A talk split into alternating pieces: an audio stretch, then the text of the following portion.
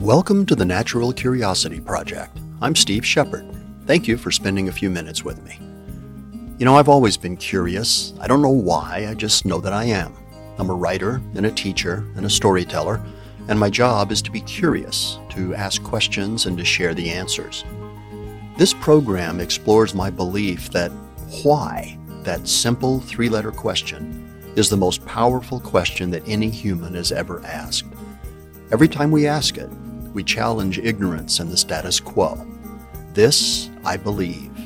Curiosity leads to discovery, discovery leads to knowledge, knowledge leads to insight, and insight leads to understanding, something that, let's face it, seems to be in short supply these days. So thank you for joining me. I hope you enjoy the program.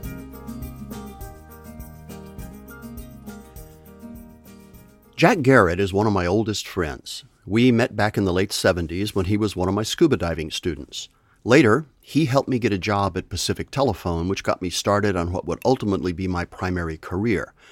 I caught up with him not too long ago. He had just returned from Southern California with a group of friends with whom he had invaded the Danish village of Solvang for a Food Network program with Robert Irvine. It was all in good fun, with Jack and his friends dressed in full Viking regalia. Jack, you see, is a member of a Viking reenactment group called the Vikings of Bjornstad. Seems like an odd thing, doesn't it, for a guy who's one of the most technical people I've ever known. But after a career in technology, including a stint running his own company, his ferocious curiosity got the better of him, and Jack found himself immersed in Viking lore. And when I say immersed, let me be clear. I remember a day years ago when I was at his house watching him make a chainmail shirt. And if you don't know what that is, go look it up. He took a piece of thick 14 gauge wire and wrapped it around a 3 8 inch rod to make what looked like a spring. Then he took a pair of diagonal cutters and he cut the coil, the spring, into individual rings. Now, to make a typical Viking shirt, he needed somewhere between 16,000 and 20,000 rings, each one of which took about a minute to create and connect. As we were doing this interview, he told me that it took him one entire 49ers football season. But because Joe Montana was still playing, there were, of course, a few extra games at the end of the regular season. That is a huge commitment. But it didn't matter. It was historically correct, and for Jack, it was fun. I enjoyed a good deal of what I did. And so I tried to pare away all those things that I didn't enjoy. staff meetings and those kinds of things. So I tried to just, why do I want to continue to have fun and just enjoy what I'm doing as best I could? And so that's what I continue to do with reenactment. It's a case of what's fun, what's challenging, but again, because of who I am, I still want a product at the end of it. What do you mean by that, a product? Just as an example, with our webpage, I looked at the statistics of who's looking at it, what are they looking at, what are they going for, what queries land them on our website. And this was years ago, but people asked, what are the best three Viking movies? And so we didn't have anything in our website for that. But I got to think, geez, I love movies. I like Viking movies. I like being a Viking. I actually like writing not to the volume that you do, but I certainly do like writing. And so I thought, why not? Let's review. And I use that word carefully because much of what we do is comments. We're not reviewing a movie. We write comments on here is the value that a movie might have for a reenactor or kind of an amateur historian. We now have over 110 Viking movies that we have written comments on. It's just fascinating. As I mentioned, uh, one of our contacts is from France. Every couple months, he'll say, Hey, here's another little movie you haven't heard of. And I'll add that to the list and give him credit for doing it. And so it's just a fun kind of thing. And uh, with some of the people that I've interacted with, uh, one in the UK, he acted in a movie that was filmed in England and I got to write the comments about his movie. He saw my comments and sent me back a letter and filled in some more background information about how they had approached their reenactment. And so that's the fun part about reenactment all through this is that I get to interact with some pretty interesting people doing some really fun things. I'm going to get around to asking you the question that you probably get asked a lot, which is why Vikings? But before I get to that, knowing you as I do, I have to believe that curiosity plays a big role because there are very few things in this world that you aren't curious about. You're one of those down the rabbit hole kind of people. You find a thread and you can't help yourself. You have to pull it and see where it goes. Is that why you're so interested in Vikings? Let me clarify one thing that I haven't mentioned before I have tried not to provide this answer to other people when I would ask the question, but I've always kind of held it in abeyance just in case it would come up and be the right circumstances. Let me lay it on you. Why a Viking reenactor? You know, why that? And the smartass answer is because if I said I was a Scythian horse archer from the fourth century BC, we might not have an awful lot to talk about. But if I say Viking, you've got images, you've got experiences, you've got things that you can connect with. And so have I. They may not be the same. We may not agree on things to start with, but we got things we can talk about and interact with immediately. And so that's a fun thing. It's a an interesting period of time. And just where you're talking about Viking lore and their history, one of the things that I've never seen actually documented or written in this quite this way, but I would challenge anybody to say, what group of people in the tens of thousands, I'd say 40 to 50,000 max, because that's the size of the largest armies that they fielded. How many times in history have that few people changed the courses of nations? And there would not be an England had it not been for Viking raids. There would not be a France if not for Viking raids.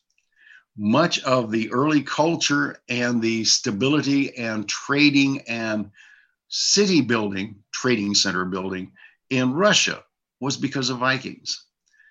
And so it's just a case of all of these countries, for the wrong reasons, because they had to build defenses and they had to build nations and they had to build standing armies and they build navies in some cases.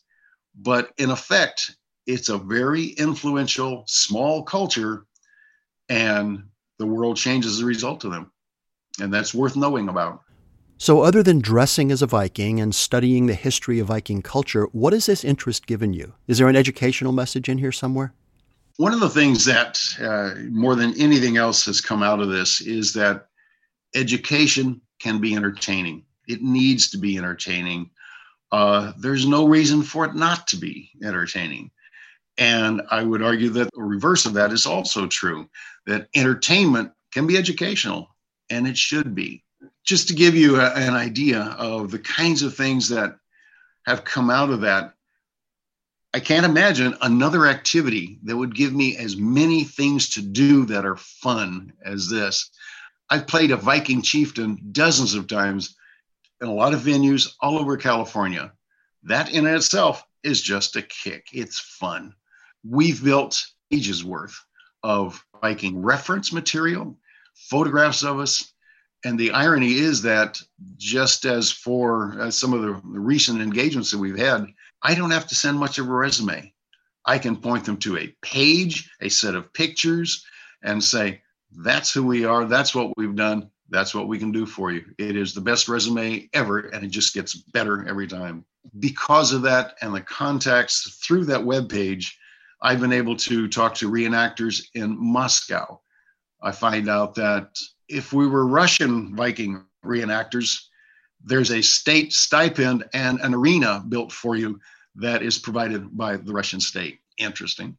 I have had contacts from and references from a person from France who recommends Viking movies to me. Uh, I just had an email from a doctor in Azerbaijan who wanted information about a tattoo for a friend of his, and he wanted in Old Norse and runes. I'm not necessarily capable of doing that, but it was a great contact to have made. Our website has been linked 17 other countries websites have been linked to our have linked to our website.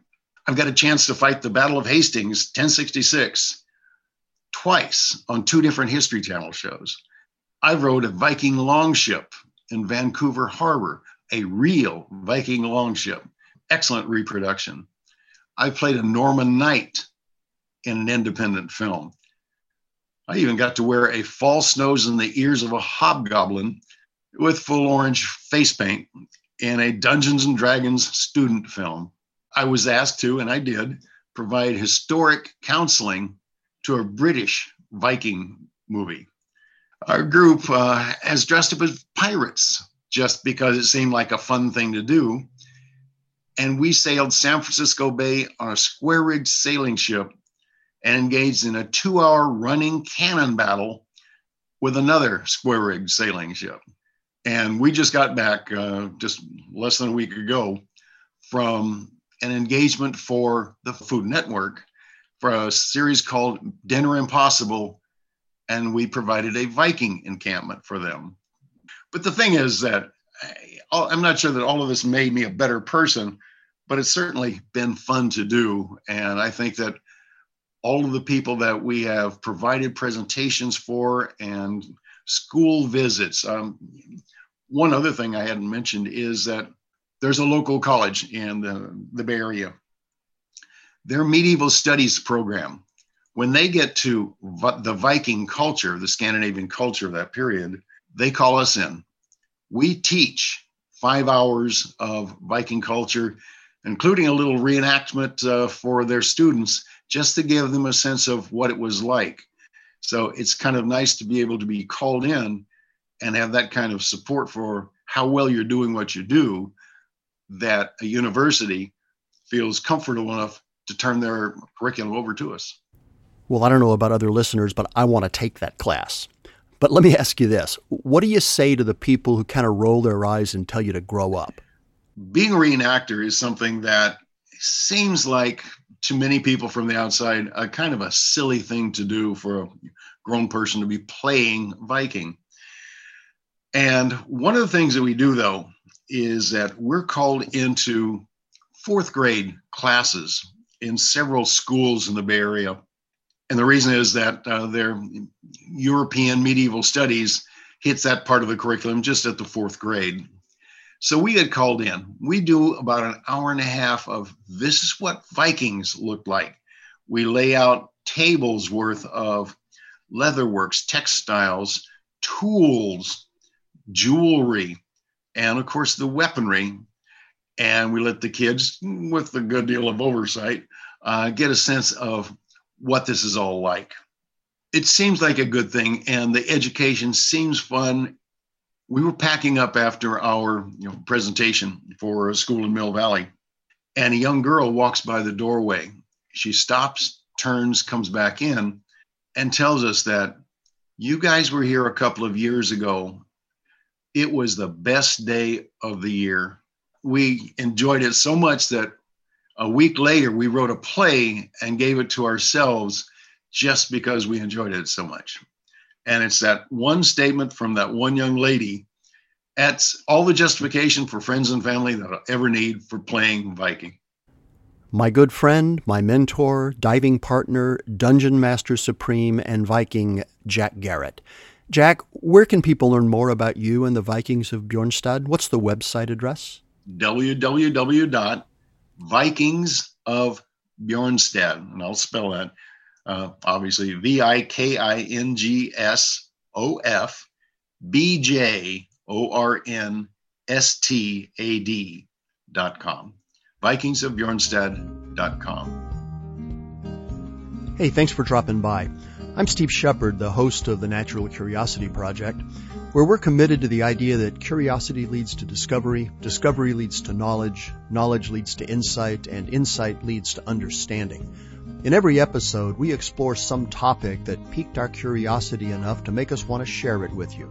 I hope you enjoy the journey. And if you did, I'd appreciate it if you'd leave a comment over at iTunes or SoundCloud, wherever you listen to the podcast.